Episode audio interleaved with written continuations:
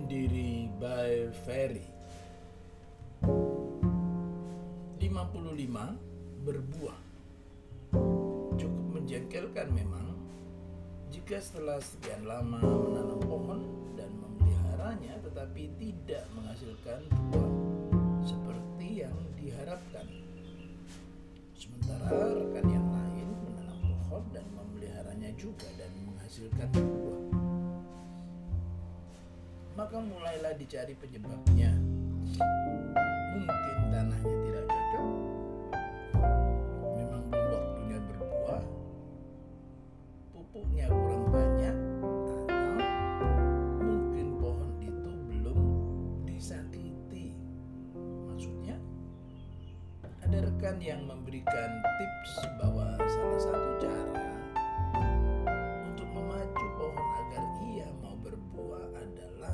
dengan mencacah pohon itu. Karena kesakitan, ia bereaksi, yaitu menghasilkan buah. Saya sudah mencacahnya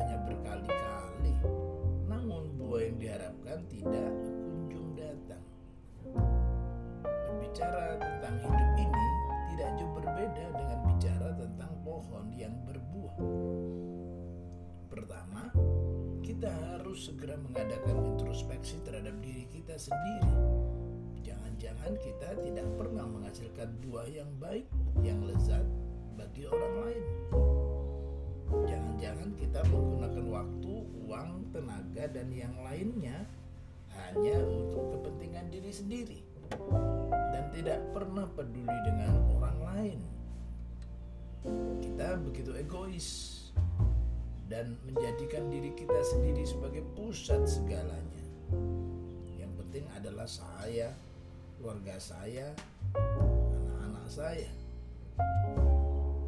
Kedua, untuk bisa berbuah perlu melekat dengan pokok atau batang. Tuhan adalah pokok atau batang kehidupan kita. Tanpa Dia, kita tidak akan bisa berbuat apa-apa. Sekalipun kita bekerja keras, namun jika kita tidak melekat dengan sumber kehidupan itu, maka kerja keras kita akan sia-sia belaka. Jika Tuhan menutup pintu, tidak akan ada satupun yang dapat membukanya. Demikian sebaliknya.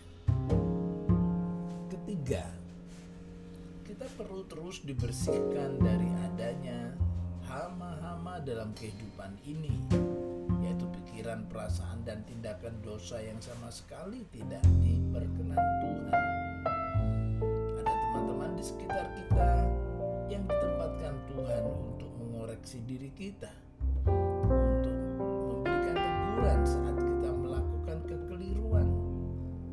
Hanya orang yang mau dikoreksi, yang hidupnya tidak akan pernah basi.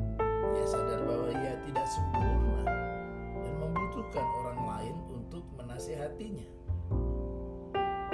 Kita juga dibersihkan oleh firman Tuhan yang kita dengar atau baca.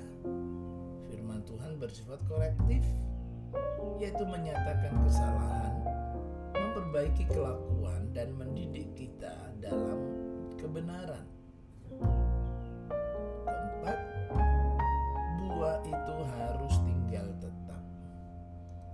Tidak bisa hanya berbuah di waktu muda, melainkan harus terus menghasilkan buah sampai kita tua.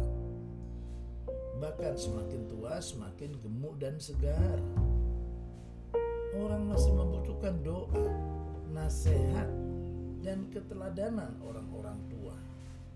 Ketika orang tua yang hidupnya telah menjadi berkat meninggal dunia, ia akan ditangisi dan diratapi. Berbagai perbuatan baik yang dilakukannya akan terus dikenang sepanjang masa. Sebaliknya, orang yang hidupnya tak pernah menghasilkan buah akan disyukuri